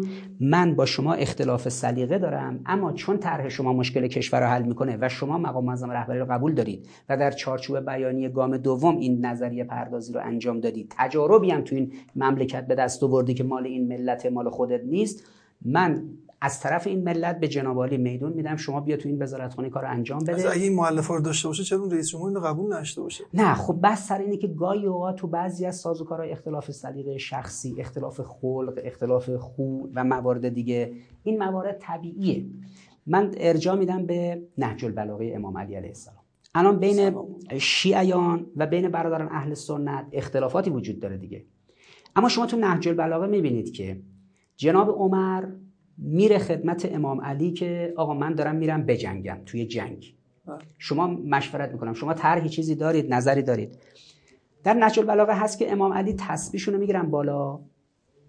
امام علی تسبیح رو می‌گیرن بالا میگن این تسبیح رو می‌بینی؟ تو به عنوان خلیفه مسلمین توی عمر به عنوان خلیفه مسلمین و فرمانده اون میدون تو این نخ تسبیح اگر این نخ تسبیح ببره کل شیرازه تسبیح هم میریزه شما هم همین هستید مراقب باش تو میدون جنگ. شما دوچار صدمه نشی شما تیر و ترکش نخوری شما از بین نری که شیرازه سپاه اسلام اونجا میپاشه. ببینید شخص جناب عمر بلند میشه میاد از امام علی مشورت می‌گیره با همه اختلاف نظرهایی که با امام علی داشته. امام علی با همه اختلاف نظرهایی که ممکنه با جناب عمر داشته مشورتی که بهش میده چیه؟ الان جبهه اسلام مطرحه و تو داری سپاه اسلام رو می‌بری به جنگی. اونجا وجود شما حکم این نخ تصویر رو داره. شما باید حفظ بشی. شما اینو برید اصل این مطلب رو در نهج البلاغه امام علی ببینید. گاهی برای حرکت اسلام و نظام و انقلاب و مشکلات مردم من و آقای دکتر جب... جبارپور خیلی با هم اختلاف سلیقه داریم ولی کنار میایم چون که اولا یه خدای واحد داریم. بله. ثانیا قانون اساسی رو قبول داریم. مردم رو. من تصورم اینه که خیلی از این اختلافاتی که الان می‌بینید اختلاف سلیقه است اختلافات روحی روانیه تو روانشناسی یکی از مشکلات ما اینه که تو روانشناسی استراتژیک مشکلات روحی روانی جناح سیاسی که یه جاهایی به هم براق میشن مشکل پیدا می‌کنن. بعد دیگه کینه ها میمونه. اینا رو مطالعه نمی کنیم که چجوری باید زدود. و مسئله بعدی و آخرش هم اینه که ببینید در یه همچین سازوکاری آنچه اهمیت داره گاهی اوقات اطرافیان این عناصرن که بیشتر این اختلافات دامن می‌زنن. لذا در یک جمله این سوال شما در مسئله کارآمدی یا کارآمدی و اثر بخشی یا اجماع و قدرت وحدت آفرینی اینجوری من نسخه رو میپیچم که وحدت به اصطلاح کارآمدی از طریق وحدت آفرینی یعنی اون عناصر کارآمد رو ما همه رو به خط کنیم بیاریم جلو چون من یک نفر کارآمد نیستم. اون یه نفری که می‌خواد بشه رئیس جمهور به تنهایی کارآمد نیست. اون کارآمدی رو در شقوق و تخصصها و های مختلف می‌خواد اعمال کنه در 143 تا زیر نظام. باید بره این عناصر مطرح که طرح دارن به, به تکلیف رسیدن بیان تو سن حتی جناح مقابل. حتی شما اگه اومدین 10 تا کاندیدای جبهه انقلاب رو به کار گرفتی توانشون و نیروهاشون و پتانسیلشون در جناهای دیگه هم یه کسایی بلند شدن حرفای خوبی زدن ممکنه ایده های خوبی داشته باشن. شما اونا رو هم برای اینکه مشکل مردم حل بشه اونا رو هم به کار می‌گیری این یعنی مدیریت استراتژیک. مدیریت بر سلیقه های گوناگون توانایی های گوناگون و اینکه بتوانی کاری کنی اونا شما رو قبول داشته باشن حاضر بشن بیان این چارچوب جلو برن. ولی نقشه راه تئوریکی که شما رو نگران می‌کنه اون نقشه راه میشه همون مسئله بیانیه گام دوم. اگه تو اون چارچوب باشن عملی اونجا بحث اینه که اختلاف قرائت میاد که حالشون توضیح آره. که واردش خیلی نمیشن فقط یه نکته ای که هست. تو کارآمدی سوابق اجرایی چقدر نقش داره؟ یعنی میشه یک نفری حرفای خوبی بزنه انقلابی بزنه ولی سابقه اجرایی نداشته. من سوال از شما می‌کنم. امام راحل قبل از اینکه انقلاب پیروز بشه ایشون بشه رهبر جمهوری اسلامی و رهبر انقلاب اسلامی. به عنوان رهبر انقلاب اسلامی که 20 سال 30 سال رهبر انقلاب اسلامی بود. روزی که شد ایران شد جمهوری اسلامی ایشون شد ضمن شد رهبر جمهوری اسلامی. آیا امام قبلش یک مدرسه رو مدیریت کرده بود؟ یه مدرسه حوزه علمیه رو. خب مدیریت زیادی داشت. یعنی این افرادی که شاخه ها و شبکه ها و اینها بود دیگه. مدیریتی که ایشون تو حوزه از طریق مدیریت یک مرجع تقلید اعمال می‌کنه تا مدیریت سازمانی که مدیریت تعارض هاست یعنی همون مدیریت استراتژیک خیلی فرق می‌کنه. اونجا تعارضه. مثلا بحث پیش میاد که حتی اون کوزه و لیوانی که بله فلسفه درس می‌داد امام. اونا می‌رفتن کوزه آقا مصطفی که آب خورده بود رو کوزه رو آب, آب میکشیدن. بله. اون ولی در حیطه نظره. ولی وقتی و مقلدین اونا کار خودشونو می‌کنن مقلدین این جریان انقلاب به حالی کار اقدام عملی بود. شبکه نه تو سازمان سازمان. ببینید سازمان غربی نبود. بله مدیر یک سازمان آره مدیریت خب از اون فراتر بود. یعنی مدیریت حرکت بین المللی آره مدیریتی که اون بحث نهضت ها بین بله. بین تمایز نهضت و نظام بعد از اینکه نهضت مدیریت بر نهضت یه ویژگیایی داره. همونی که امام انجام داد خیلی خوب. ولی وقتی اومد شد نظام مدیریت بر نظام زیر نظام ها سازمان هاست دیگه. organize ها و institute ها. نهادها و سازمان هایی که اینجا شکل می‌گیره به شکل مدرن مدیریت بر اینها شبیه مدیریت بر نهضت نیست. ممکنه وقتی من میگم آقای دکتر جبارپور سابقه مدیریت در حد وزیر نداره آیا ایشون می‌تونه بیاد بشه مثلا وزیر یا رئیس جمهور؟ یه مدیریت حداقل دیگه ای داشته باشه. بگیم ایشون مثلا قبلا یک حرکت نهضتی کرده بله. یک جنبش فکری رو به وجود آورده تا جایی رسونده اما تردید داریم ایشون در بخش نون و دون و مشکلات اینجوری بیاد مثلا یه دانشگاه رو اداره کنه یه وزارتخونه رو اداره کنه. من میگم که آقا کسی که می‌تونه تو کار نهضتی موفق بوده باشه؟ این که قبوله. اگه نهضت هم نداشته باشه چی؟ حالا عرض من اینه اکثر دوستانی که این شایبه در موردشون مطرح میشه که آقا اینا آیا قابلیت اینو دارن که این کارو بکنن یا نه من میگم نگاه نکنید به سابقه مدیریتش در مدیریت های کلاسیک سازمانی. نگاه کنید ببینید این در مدیریت های غیر کلاسیک بله. مدیریت های نهضتی موفق بوده یا نبوده. اصلا رجل سیاسی کیه؟ رجل سیاسی کسیه که بدون اینکه به مدیریت و وزارت و وکالت رسیده باشه مطرح باشه در جامعه تاثیرگذار. باشه. امام اصلا قبل از اینکه بیاد بشه رئیس به رهبر جمهوری اسلامی امام خمینی بود رهبر نهضت بود. امام علی علیه السلام قبل اینکه بشه خلیفه مسلمین امیر المؤمنین و امام علی بود. خلافت امام بله. علی به امامت امام علی که اضافه نکرد. ما به کسی میگیم رجل سیاسی که این فرد اصلا رئیس جمهورم نباشه وزیرم نباشه وکیلم نباشه نماینده مجلسم نباشه فرمانده نظامی هم نباشه قاضی هم نباشه همینجوری تاثیر گذاره این حرکت ولی نهزتی داشته نهزتی. باشه. این نهزتی حرکت نهزتی تشکیلاتی. آره. آره. اگر اینو نداشته باشه چی؟ خب اگه نداشته باشه بالاخره اون دو تا خلا رو من خیلی از افراد حالا افرادی شاید دورهای قبلا بودن مثلا این انتقاد به خدای روحانی هم وارده. ایشون خب چه مدیریتی رو داشت. افراد قبلیش یکی وزیر بوده یکی استاندار بوده. بله. یعنی یه تجربه از حوزه اجرا داشتن یا توی کارهای بودن. من به نظرم یکی از ضعف‌های کشور تو دوره اخیر همین بحثی که ایشون قدرت اجرایی بر این کار نداره. می‌خوام بگم این اشکال از دوره پیش نیاد. نه قبول دارم. به نظرم اگر کسی تمام کار نهضتی یا سازمانی توی سطحی رو نداره. نداشت و صرفا تریبونی داشت در فضای مختلف. اون فایده به این حیث فایده نداره. تو این گزینه‌ها به نظرتون کسی اینطور نسل اول انقلاب افرادی بودن که قدرت به اصطلاح نهضتی داشتن. بله. یعنی مرحوم شهید بهشتی درست. مرحوم شهید رجایی مرحوم شهید باهنر خود امام راهل خود مقام معظم رهبری مرحوم آقای هاشمی. این افراد نسل اول انقلاب که اومدن امام انقلاب کرد این نسل اول انقلاب رو توی مدیریت ها وارد کرد. اینا تجربه سا... مدیریت سازمانی نداشتن تجربه مدیریت نهضتی داشتن. چون تجربه مدیریت نهضتی داشتن اون تجربه شد پشتوانی که وقتی اومدن مدیریت سازمانی رو دست گرفتن آقای هاشمی شد رئیس قوه مقننه مجلس شهید بهشتی شد رئیس قوه قضاییه مقام معظم رهبری شد رئیس جمهور تونستن کار جلو ببرن. اما هرچی جلوتر اومدیم یه کسانی تجربه مدیریت سازمانی پیدا کردن تجربه مدیریت نهضتی کمتر شد. الان ما میگیم که کسانی موفقن که دو تا تجربه داشته باشن. تجربه مدیریت نهضتی تجربه مدیریت عرض به خدمت شما سازمانی. آیا میشه الان اینو داشت؟ نیروی جبهه انقلاب همین چون جبهه انقلاب معتقد نهضت حال حالها ادامه داره. پس به یه گزینه اصلی ما باید این دوتا رو با هم داشته باشیم. الان تو این دوستانی که هستن ترکیب این دوتا خیلی سخته. ولی تو دوستانی که الان هستن اینا غالبا سوابق و تجربه های مدیریتی خوبی داشتن. در حد وزیر در حد مثلا رئیس قوه در حد فرمانده در حد موارد دیگه. یعنی خب، الان این سازوکارها شاید اداره نشده. در سطح قوه چه یا اجرا بود یا سیاست خارجه بود یا حوزه مختلف بود. ولی تشکیلات اداره نکرده. این آدم میشه کشور رو بهش داد؟ آره اونجا قفل نمی‌کنه تو اجرا؟ همین تو شیوه به اصطلاح مدیریت. بس این نیست که اینا خربزه به قول معروف یا هندبونی قاچ نکردن که نمی‌دونیم شیرین قرمز یا مثلا هندبونه چی هست یا نه. بس بر سر اینه که عرض کردم مدیریت های این چنینی مدیریت های اجماعی کلانه. شما ببینید بزرگترین دموکراسی جهان. با عظیمترین قدرت مادی جهان که 4 5 تریلیون دلار بودجه سالانشه عظیمترین قدرت نظامی جهان رو داره. یعنی آمریکا با 700 میلیارد دلار بودجه سالانه نظامیش. با 7 هزار کلاهک اتمی. اقتصادی که تو جهان مثلا یک اقتصاد خیلی خطرناکه مثل اختاپوس روی همه اقتصاد جهان افتاده. مشکلات خودش هم تو فروپاشیش داره و همه تزریق می‌کنه. این کشور وقتی میفته دست هنر ای به نام رونالد ریگان رونالد ریگان که تجربه مدیریت یه استودیو سینمایی هم نداشته قبلش. نه که بگیم وزارت فرهنگ و ارشاد آمریکا رو اداره می‌کرده یا هالیوود رو اداره می‌کرده. رونالد ریگان هنر پیشه اومد شد رئیس جمهور آمریکا. ساختار سیاسیش طوری بود که آرنولد آرنولد شواردزنگر هنر پیشه رفت شد فرماندار ایالتی کالیفرنیا چند دوره.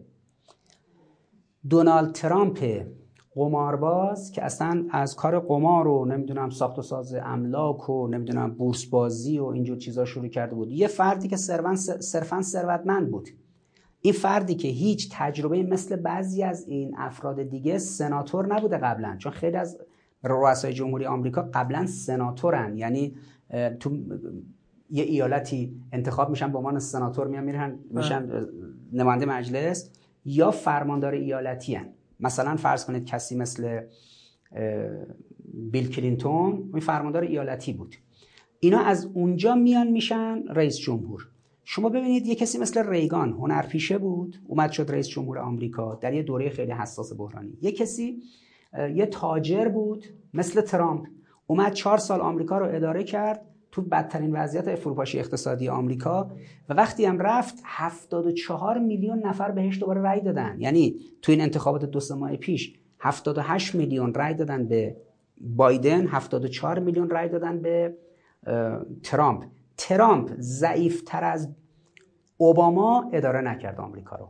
ترامپ مثلا ضعیفتر از این بایدن که الان داره اداره می‌کنه بلد نیست اداره نکرد. پس ببینید خیلی شاخص مهمی نیست که ما بگیم آقا الان این فردی که میاد به قول معروف تجربه کار ستادی داشته تجربه کار شورای سیاست گذاری کلان داشته تجربه کار مثلا مرکز تحقیقات استراتژیک مجمع تشخیص رو آقای روحانی داشته ولی تجربه وزارت خونه نداشته بله. من ارزم اینه که بعضی افراد ممکنه قبلا قبلا رئیس قوه بوده باشن حتی. انقدر به درد نخورن که یه کسی الان از راه برسه قبلا هیچ کدوم این تجربه رو نداشته باشه. این به روانشناسی فرد به اون چغر بودن و جنم شخصیش در قدرت اینجوری خیلی کلی نمی‌کنید. ما قرارمون این بود که این گفتگو بله. معیاری رو بده. معیار شما اینجوری که بحث می‌کنید دیگه همه چی دیگه نه. خیلی باز میشه. نه نه باز نمیشه. الان دیگه انقدر کلی ما بحث... الان یک اف... فرد ناظر به فرد شد ما یک معیاری نمی‌تونیم ما یک افرادی داریم که این افراد الان اگر رزومه تعریف کنیم براشون رزومای پروپیمونی دارن. اما جنم تصمیم گیری در مقاطع حساس و ویژه رو ندارن. بله. لذا طبعا من به چنین فردی هیچ رأی نمیدم. چون من یه آدمی می‌خوام که در بزنگاه ها قدرت تصمیم گیری ویژه داشته باشه بتونه تصمیم حرفه‌ای بگیره و تصمیمش سرنوشت ساز باشه.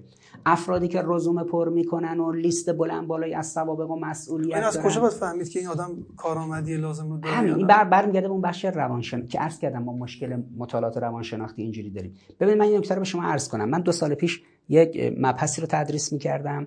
و به دانشجوها خیلی جدی توی روانشناسی استراتژیک تاکید کردن به این موضوع توجه کنن چون تیم مذاکره کننده ما دوره مذاکرات برجامش تموم شده بود رفته بود سمت مقوله‌ای به نام حالا اون جلسات تکمیلی بحث اینستکس و نمی‌دونم بله. روابط با اروپا و این آقای عراقچی هایی می‌رفتن می‌نشستن کنار این خانم به اصطلاح هلگا اشمیت و اون نمی‌دونم موارد دیگه زمانی بود که موگرینی حالا اومده بود جایگزین شده بود به جای اون خانم کاترین اشتون و نمی‌دونم کسایی دیگه این زنان متعددی که در عرصه سیاست خارجی با دیپلمات های ما تعامل داشتن و اینکه دیپلمات های ما از خانواده های مذهبی سنتی هستند و نسبت به اینکه یک خانم مثلا فرض کنید نامحرمی کنار دستشون باشه همیشه معذبا تاثیر این خانم های به اصطلاح دیپلمات غربی چه وندی شرمن آمریکایی چه الگا اشمیت آلمانی چه موگرینی ایتالیایی چه کاترین اشتون چه دیگران در این مذاکرات و غیر ذالک تاثیر اینها بر به صلاح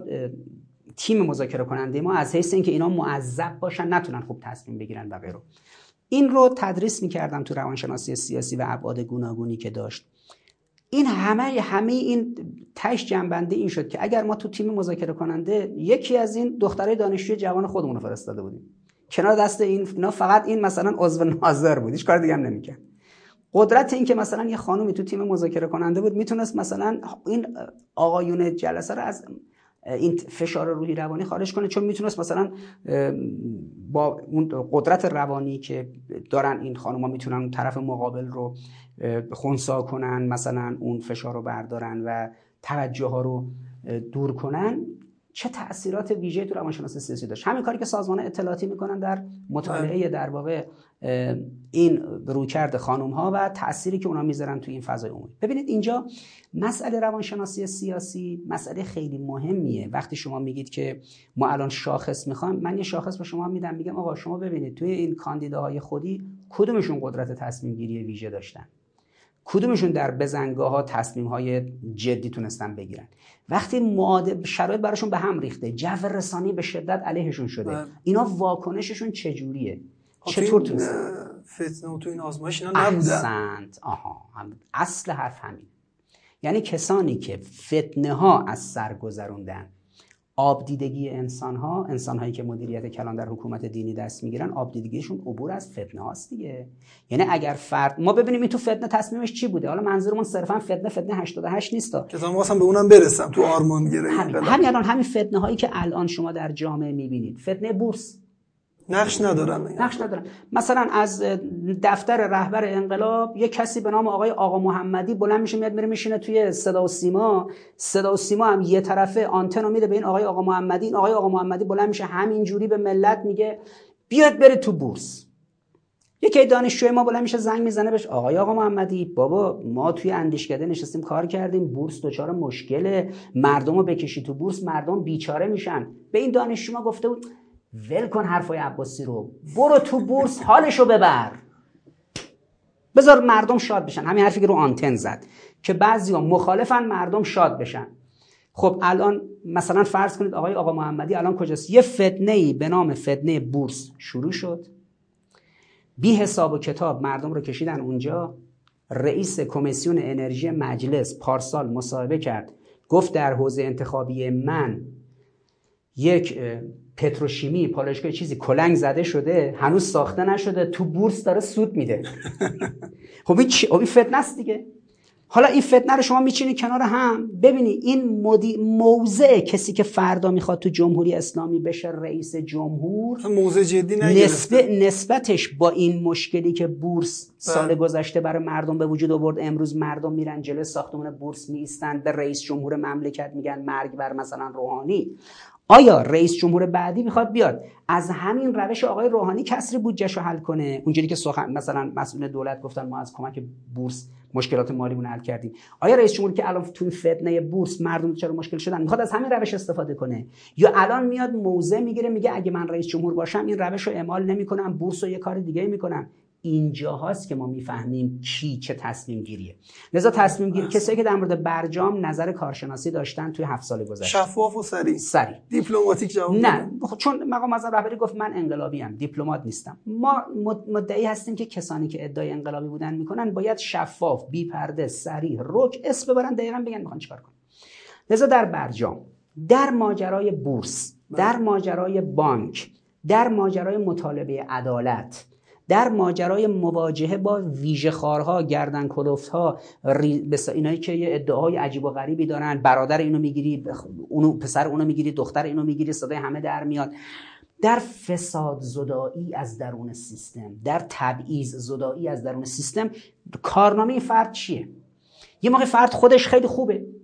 خیلی خودش خوبه ها. یعنی زندگیش خوبه خودش مثلا زندگی سالم و عادی داره بله. سفارش کسی رو نکرده نمی‌دونم مواضعش خوب بوده. اما می‌بینید مثلا طرح خوبی مثلا نداره. یه کسی طرح خوبی داره می‌بینی در بزنگاه های فتنه ها سکوت کرده. یه کسی می‌بینی در بزنگاه های فتنه ها سکوت نکرده سر و صدا هم کرده یق درانی هم کرده. اما لزوما به معنی این نیست که اگه اینو الان گذاشتیش بالا سر این وزارت خونه مشکل رو حل می‌کنه. ما بین این شاخص های گوناگون که در این چارچوب ها داریم باید این, این مسئله رو مد نظر داشته باشیم که جهتگیری چجوری جلو بره. لذا الان ما اگر باز برمیگردم به مبحث روانشناسی سیاسی و جامعه شناسی سیاسی. بعضی از شاخص هایی که مد نظر شماست شاخص های مدیریتیه یعنی باید مثلا نمره مدیریتی بهش بدیم. بگیم از نظر مدیریت توانید. داره تو علم مدیریت ویژگی مدیریت استراتژیک چیه؟ باید این این این این این. بعضیاش جامعه شناختیه. باید توی معلفه های جامعه شناختی بهش نمره بدیم. بعضیاش روان شناختیه یعنی وجوه روان شناختی که طرف مثلا جرأت داشته باشه تو فتنه ها بیاد بیرون. وقتی تو فتنه مثلا یه ویژگی داره میاد بیرون یا موضعی می‌گیره من صرفا نظرم در دیگه شخصیت نیستا. بحث اینه که واقعا به موقع بیاد و تاثیر خودش رو بگذاره. بله.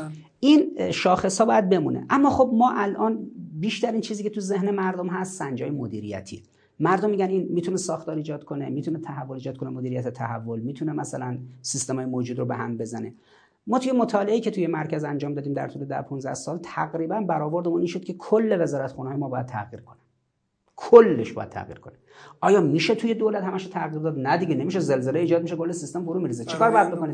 باید بیاد اهم و فل اهم کنه. کسی بگه آقا من در دولت دوره چهار سالی خودم با کمک مجلس چهار تا وزارت خونه رو متحول می‌کنم. این میشه مدیریت تحول. این مدیریت تحول چه ابعادی داره چه شقوقی داره؟ بریم سراغ اون وجه روانشناختی. آیا فرد قدرت اینو داره سیستم رو بزنه به هم چهار تا وزارت خونه رو اصلاح کنه؟ مردم هی بهش حمله کنن چرا الان این کارو کردی؟ چون یه دو سه سالی اون بخش میرزه به هم تا بخواد اصلاح بشه. شما وقتی مردمی توی خونه خرابی دارن زندگی می‌کنن بیاریشون بیرون کنار پیاده رو براشون چادر بزنی بولدوزر بذاری این ساختمون رو خراب کنی. تا موقعی که می‌خوای ساختمون خوب و شیک و مرتبی براشون بسازی اینا بیرون توی پیاده رو تو زندگی چادری عصبانی میشن از شما. طرف میگه آقا قرار دوباره اینا به من رأی بدن. من همچین کار نمی‌کنم. بلنشم مثلا این بنای ویران این وزارت خونه رو به هم بزنم. ببینید یه رئیس جمهوری که بتونه بیاد نظام پزشکی رو متحول کنه. چون مشکلات نظام به نظرتون ایناست که مثال می‌زنم. می‌خوام بگم که ما چون نظامی که مردم می‌شناسن و میگن آقا رئیس جمهور انتخاب بشه آقا شما 10 20 تا وزیر می‌ذاری 10 20 تا معاون حل شد. من میگم اینجوری نیست. شما وقتی نظام پزشکی رو داخلش می‌بینید نظام پزشکی یه وزارت بهداشت دیگه است که دست شما تو دولت نیست. از پایین میاد بالا برای شما مصیبت میشه. شما میری مثلا فرض کن سینما. فکر می‌کنی وزارت ارشاد رو ساماندهی کنی. میری می‌بینی مثلا فرض کن خانی سینما داره راه خودشو میره. شما میری تجارت رو اصلاح کنی می‌بینی همه مصیبت های شما تو اتاق بازرگانیه. اتاق بازرگانی. یعنی اگه شما تصور کردی رئیس جمهوری هستی که فردای وزیر می‌ذاری وزیر صنعت معدن تجارت. بله. بعد همه مردم شما رو مسئول تجارت می‌دونن. مجلس هم شما وزیر صنعت معدن تجارت رو می‌بره اونجا استیزا می‌کنه. قافل از اینکه تجارت مملکت دست اتاق بازرگانیه دست اتاق صنعته دست اتاق تعاونه دست اتاق اصنافه. ببینید ما به ازای وزارت آموزش پرورش یه نهادهایی وجود داره بیرون. ما به ازای وزارت ارشاد یه نهادهایی وجود داره بیرون. ما به ازای وزارت بخش تجارت یه نهادهایی وجود داره بیرون. ما به ازای وزارت صنعت یه نهادهایی داره وجود داره بیرون. معدن نهادهایی هست بیرون. این دولتی که شما می‌بینید در مدل سندیکایی که بهش تو ایران بهش میگن اصناف و سنوف از پایین تو سنوف یه کسایی اومدن بالا شدن نماینده سنوف اینا یک کلونی ها و کاست های قدرتی دارن. این کاست های قدرت قدرتشون به مراتب از کمیسیون مربوطه در مجلس و از وزارت خونه در دولت بالاتره. رئیس جمهوری که بگه آقا من الان میام بعد با چهار تا تر خب میای همینا می‌ذارن زمین. یعنی هر کس تو این مملکت طرح تجاری داشته باشه بره تو مجلس تصویبش کنه.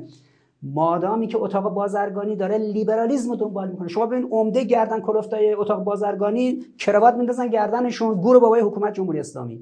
بعدم حرفشون چیه؟ حرفشون اینه که آقا بپذیریم هیچ تری برای اداره کشور نداریم شکست رو بپذیریم بریم دو دستی کشور رو بدیم دست آمریکا. رسما قائم مقام اتاق بازرگانی تو اوجی که دلار با سرعت از 5000 تومن داشت می‌رفت رو 18000 تومن تروریست آمده بودن تو اهواز رژه نیروی مسلح رو به خاک و خون کشیده بودن. این داشت توییت می‌زد با کراوات. توییت می‌زد مقام جمهوری اسلامی یعنی قائم مقام اتاق بازرگانی حکومت جمهوری اسلامی توییت می‌زد دیدید هیچ کسیش طرحی برای اداره کشور نداره. بپذیریم شکست خوردیم بریم با آمریکا بگیم غلط کردیم که ما انقلاب کردیم. بعد اینو کرد هشتگ تو توییتش. شکست رو بپذیریم. دیگه اتاق بازرگانی حکومت جمهوری اسلامی که قائم مقامش میشه یک لیبرال خودفروخته ای که میگه ناموس و مملکت و شرف و دین رو دو دستی ببریم بدیم به آمریکا بگیم ما غلط کردیم انقلاب کردیم شکست خوردیم. مملکت بابا مرد وجود داره. مملکت که همه مدیرانه نمی‌دونم اون اتاق بازرگانی و وزارت صنعت معدن و کمیسیون مربوطه توی مجلس نیست. مملکت چهار تا مرد داره بلند میشن سرشون بریده میشه. تو شکست خوردی. تا اینو داد زدم جوونا رفتن تهیشو در آوردن بعد منتشر کردن. دیدیم تو اوج وضع دلار نابسامان دلار جهانگیری دلار 4200 این آقا با خانوم خواهرش دوتاشون تو سیستم تجارت. میلیون دلار میلیون یورو. همون موقعی که هشتک می‌زد بپذیریم که شکست خورده ایم شکست را بپذیریم. اینجا ببین شما چیزی داری بنام اتاق بازرگانی. یه کسی باید با قلتک بره رو اتاق بازرگانی که خود فروخته هایی مثل پدرام سلطانی اونا تا خرخره می‌خورن بعد به ریش ملت هم میخندن بعد شما برادرتو میفرستی میره تو سوریه شهید میشه. امنیت برای این به وجود میاری که این میلیون دلار میلیون دلار میلیون یورو بخوره بعد بگه که دیدید هیچ کس طرحی برای اداره کشور نداره. بپذیریم شکست خوردی. طرح نداری که تو میلیون دلار میلیون یورو خوردی. لذا وقتی میگیم فتنه یعنی فتنه اتاق بازرگانی. ببینید مملکت جمهوری اسلامی منتر اتاق بازرگانی شده. منتر اتاق تعاون اتاق نمی‌دونم صنعت معدن نظام پزشکی خانه سینما. یعنی یه سری آدم ها اصلا میگن ما تو روند اصناف تو روند سندیکایی از پایین رأی اون مجموعه داریم. اومدیم بالا. مردم هم میگن آقا به یه کسی رأی دادیم به نام رئیس جمهور. یه سری هم اون معرفی کرده به نام وزیر. اینا رفتن نشستن تو مجلس رأی اعتماد گرفتن. یقه نماینده مجلس و یقه وزیر رو می‌گیرن. چرا مشکل حل نمیشه؟ قافل از این که بابا هر وزارت خونه یه سندیکا داره. تو اون هیتش اونا دارن می‌خورن و خراب می‌کنن. مثلا در این زمینه که ما اصلا یک رئیس جمهور حد اکثر سه چهار تا وزارت خونه رو می‌تونه اصلاح, اصلاح کنه. چون این موانع براش وجود داره؟ این موانع هم که وجود داره جهتش چیه؟ این موانع رو هم باید برای اینا تر داشته باشه. یا رئیس جمهور باید بیاد بگه بسم الله الرحمن الرحیم مردم اگر در زمینه تجارت مشکل وجود دارد مقصر یکش یک درصد مجلس یک درصد دولت 98 درصد اتاق بازرگانی اتاق بازرگانی است که افرادش اعتقادی به مردم و اعتقادی به دین مردم و قانون اساسی ندارن. معیارش هم اینه که همه تو اتاق بازرگانی کراواتی هن. اتاق بازرگانی تاقوتی هنوز انقلاب اسلامی به اتاق بازرگانی نرسیده. اینا باید تکلیف روشن بشه. اینا کیان با کروات اونجا میشینن. همه مبانی ارزش های ما رو می‌برن زیر سوال و پدر اقتصاد کشور رو در میارن. لذا این یک نکته کلیدیه. ببین من وقتی عصبانی میشم چون اینا پدر مردم رو در آوردن پدر ملت رو همین جماعت در آوردن لذا رئیس جمهوری که فتن شناس باشه وزیری که فتن شناس باشه اومد اول بره توی نظام پزشکی. بره توی خانه سینما. بره توی مثلا اتاق بازرگانی.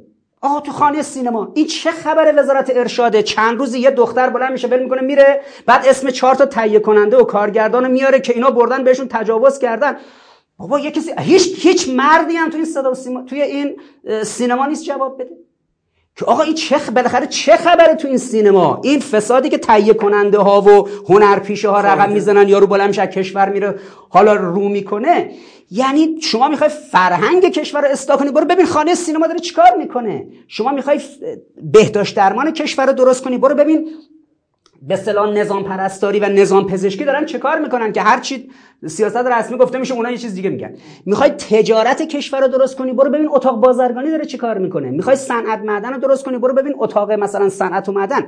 به اسم اینکه ما نماینده اصناف هستیم بعدم سرقفلی داره. اونا فکر کردن مثلا ما که حالا وارد این بحثا میشیم این چیزایی از این قضایی نمی‌دونیم.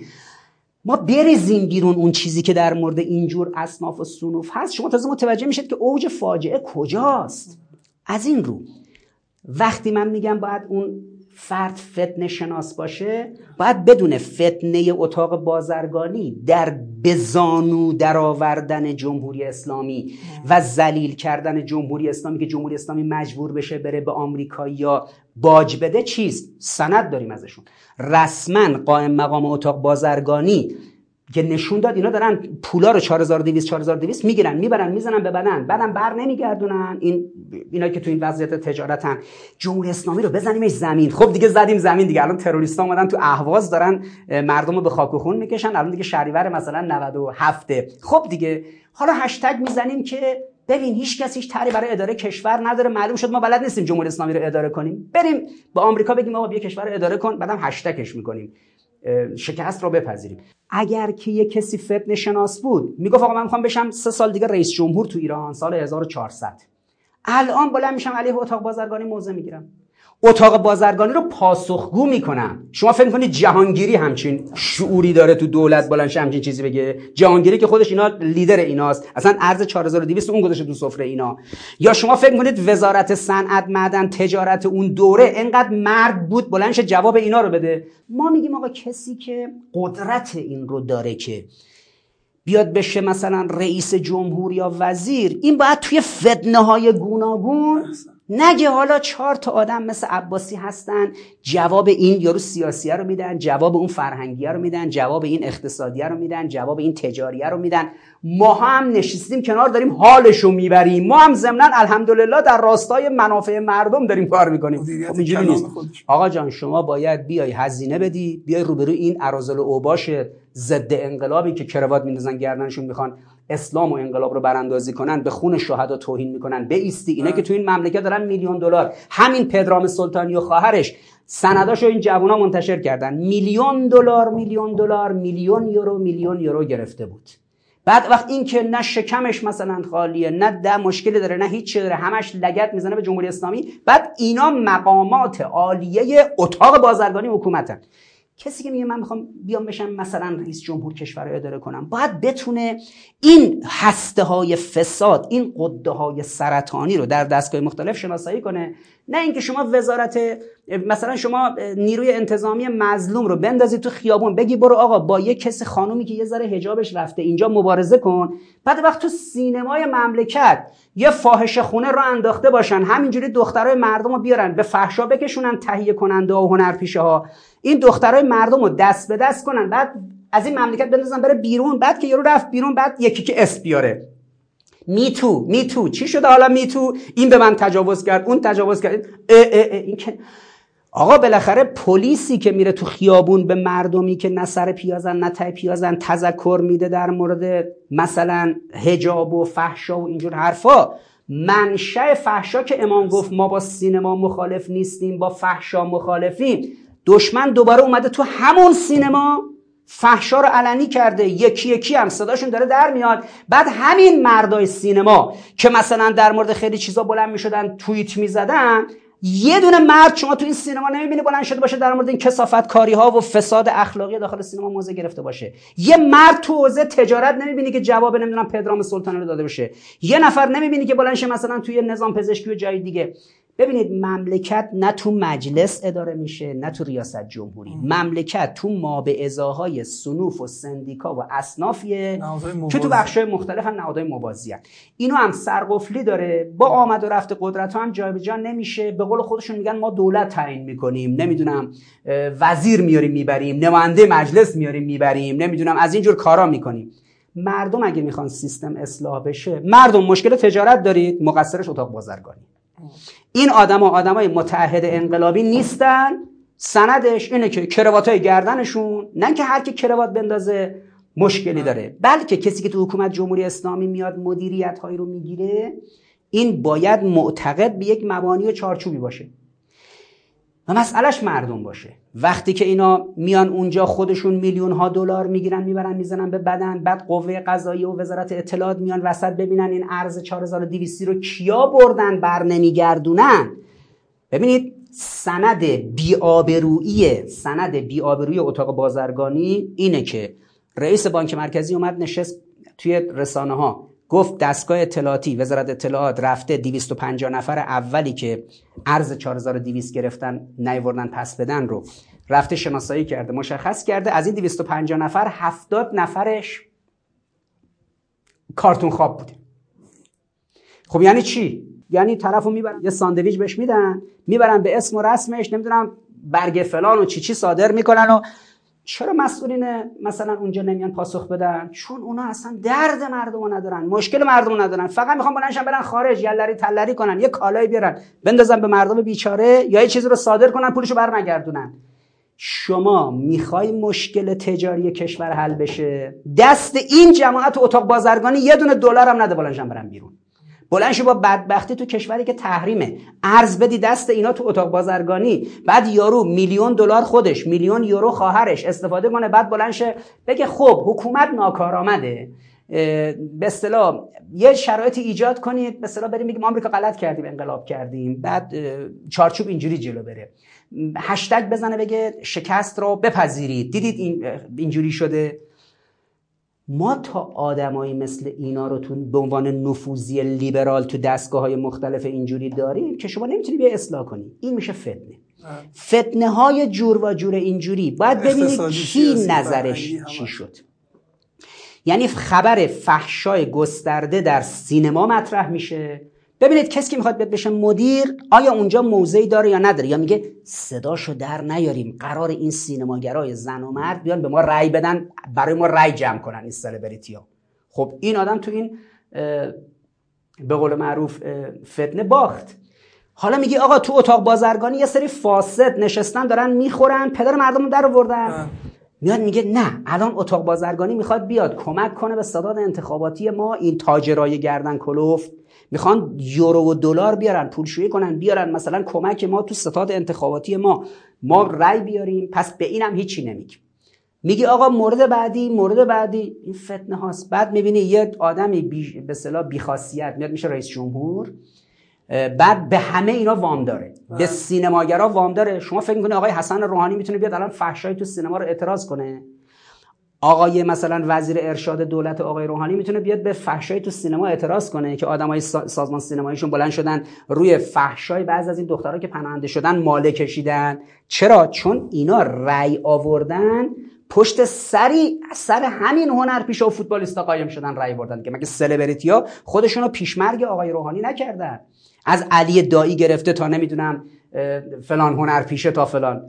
لذا ببینید فتنه یعنی چی؟ فتنه یعنی تحولات روزآمد فرهنگی سیاسی اقتصادی اجتماعی که افراد در اون بزنگاه ها باید خودشون رو نشون داده باشن هوش هیجانیشون رو نشون داده باشن تواناییشون رو نشون داده باشن تعهدشون رو به مردم در مواجهه با این منحرفین نشون داده باشن حالا ما قبول می‌کنیم این آدم اگرم شد وزیر و وکیل و رئیس جمهور انقلابی عمل می‌کنه. و الا ببینید با محافظه کاری. یه کسی فردا 50 روز دیگه تو انتخابات ریاست جمهوری بیاد که وامدار همین اتاق بازرگانی باشه. وامدار همین خانه نمی‌دونم صنعت و اتاق نمی‌دونم معدن و نمی‌دونم چی چی و بیاد برسه تا کشاورزی و تا خانه سینما و تا سازمان نظام پزشکی و کسی که وامدار اینها باشه نهایتا حسن روحانیه. نهایتا دولتیه که نمی‌تونه قده های سرطانی داخل این بدن رو جراحی کنه بریزه بیرون. بذار آش همین کاشه و کاسه هم همین کاسه است. عرض من اینه اون متغیر مهمی که شما انگوش روش گذاشتید یعنی تو فتنه ها این خودش رو محک زده باشه فتنه شاخص مهمی. حالا وقتی فتنه میگیم صرفا فتنه 88 سیاسی به ذهن می‌رسه. نه فتنه های گوناگون. حکم قرآن اینه. احسب الناس ان یترکو. ان یقولو آمنا. و هم لا یفتنون. اینا حساب می‌کنن که تا ادعای ایمان کنن ما ترکشون می‌کنیم. دیگه با فتنه ها آزمایششون نمی‌کنیم. چرا؟ همونطوری که قبلی ها رو با فتنه آزمایش کردیم شما هم با فتنه آزمایش می‌کنیم. ما در فتنه مسئولین ما در فتنه و برای حل مشکلات مردم باید از این فتنه ها عبور کرده باشن آب دیده شده باشن و بتونن انشالله این کار رو رقم بزنن. شاخص کارآمدی و توانمندی در او از فتنه های شاخص مهم. نه عالی خیلی خوب. الان نکته که من متوجه شدم از بحث که به نظرم خیلی نکته خوبی است. من دو سه تا سوال می‌خواستم بپرسم چون وقتمون تموم شد نمی‌پرسم ولی الحمدلله پاسخش مطرح شد. این نکته اینه که یک رئیس جمهور باید حداقل در حوزه های کلام فتنه ها رو بشناسه در حوزه فرهنگ سیاست علم قبلا جای دیگه اشاره می‌کرد فتنه علمی تو حوزه علوم انسانی بله. بحث‌های دیگه هست. تو این حوزه کلام اقتصاد تو این چهار پنج حوزه اصلی فرهنگ و اقتصاد و سیاست و علم و اجتماع بدون مسئله اصلی کجاست نهاد موازی یک بشناسد دو نسخه برای این داشته باشد احسن. و یه نکته دیگه و جرأت و شجاعت و مواجهه باش و نکته دیگه اینه که توی این چون فتنه ما که الان ایجاد نشد بله. بوده تا حالا سابقه داره بعضیش آتش آره. زیر خاکستره بله. این آقایون چه واکنشی نسبت به اینا نشون دادن توی این فتنه. یه فتنه فتنه امنیتی اشودش بود که اونم به شدت مهمه مسئله بله. در کنار اون فتنه امنیتی فتنه های دیگه در سایر رو کل اینا میشه تمدن. تمدن بله. چیز جدای از اینها نیست. یعنی رئیس جمهوری که مبتنی بر حرکت تمدنی بخواد انقلاب رو جلو ببره باید توی این لایه ها یک بشناسد اصل کار رو دور حداقل تو راه حلی داشته باشه بله. و تا حالا یک بحث یه مواجهه یه بروزی بله، مخالفتش یه بروزی داشته باشه. بله عالی. دست شما در خواهش چون دیگه فرصت تموم شد. نکته اولی که من شنیدم حس کردم که حالت دیگه خیلی در محافظه کاری میشه شما رفتین سمت اجماع و من واقعا اونجا قبول نداشتم نه اساسا آدمای انقلابی که آدمای محافظه کاری که نیستن. نه من محافظه کارم نه شما محافظه کارید. و مرگ آدم انقلابی زمانیه که کارش به محافظه کاری بکشه. ما اساسا میگه که ما زنده با آنیم که آرام نگیریم. موجی که آسودگی ما عدم ماست. آدم انقلابی تا اون حکومت جهانی حقه حضرت محقق نشه ظهور نکنه حضرت و حکومتش محقق نشه. تا عدالت تمام و کمال پیاده نشه تا قسط محقق نشه به طور کامل پیاده نشه. تا همه این مظاهر آره، تا همه مظاهر فساد و تبعیض و فقر و اینها وجود داره آدم انقلابی آرامش نخواهد داشت. یعنی اصلا این از من و شما به دور که این نکته اول واقعیت من تلقی بود که انسجام بخشی درسته ولی بله. کارآمدی حتی مهمتر ما آخرش من ترسم اینه که جبهه انقلاب در 1400 به تیم منتخب جهان برسه که کارآمدی نداشته باشه. نه یه تیم باشگاهی ضعیفتر رو بیشتر قبول دارم آره حالا من نظرم اینه که مثلا باز با همه اوصاف هر جریانی که سر کار بیاد هر دولتی که بیاد سر کار با شاخص های خدمت رسانی به مردم اگر ما به خوبی کنترلش کنیم و هشدار بهش بدیم مراقبت کنیم محافظه کار نباشیم که الان میگیم فوری میرن متوسل به قوه قضاییه و شکایت و دادگاه و بله. زندان میشن. ما محکم انحراف های دستگاه ها و دولت ها رو گوش زد کنیم. دولت های مدل خودشون رو دست به خودشون رو جمع می‌کنن و خودشون رو با مردم بله. هماهنگتر می‌کنن. من می‌تونم بگم که انشالله خوشبینم به اینکه انتخابات بره به یه سمت پرشوری انشالله. انتخابات پرشوری باشه با وجود شرایط کرونا و موارد دیگرش. و انشالله مردم از این زجری که کشیدن تو این سالها بیان و تو صحنه انشالله یک انتخاب 8 سال دفاع مقدس دوم 8 سال دفاع مقدس دوم بود. اون سیاست خارجی بود سیاست داخلی. و انشالله کار به یک سرانجام مثبتی برسه انشالله. و همه ماها هم کمک کنیم تا این مشکلات مردم انشالله مرتفع دست شما درد نکنه. توفیقی بود خدمت شما بودیم. توفیق بود. انشالله که خدا همراهتون باشه. دعا می‌کنید برای ما از بزرگواران که همراه ما بودن. تقدیر و تشکر می‌کنیم. منم به نوبه خودم تشکر می‌کنم. موفق و معید باشید انشالله و سلام.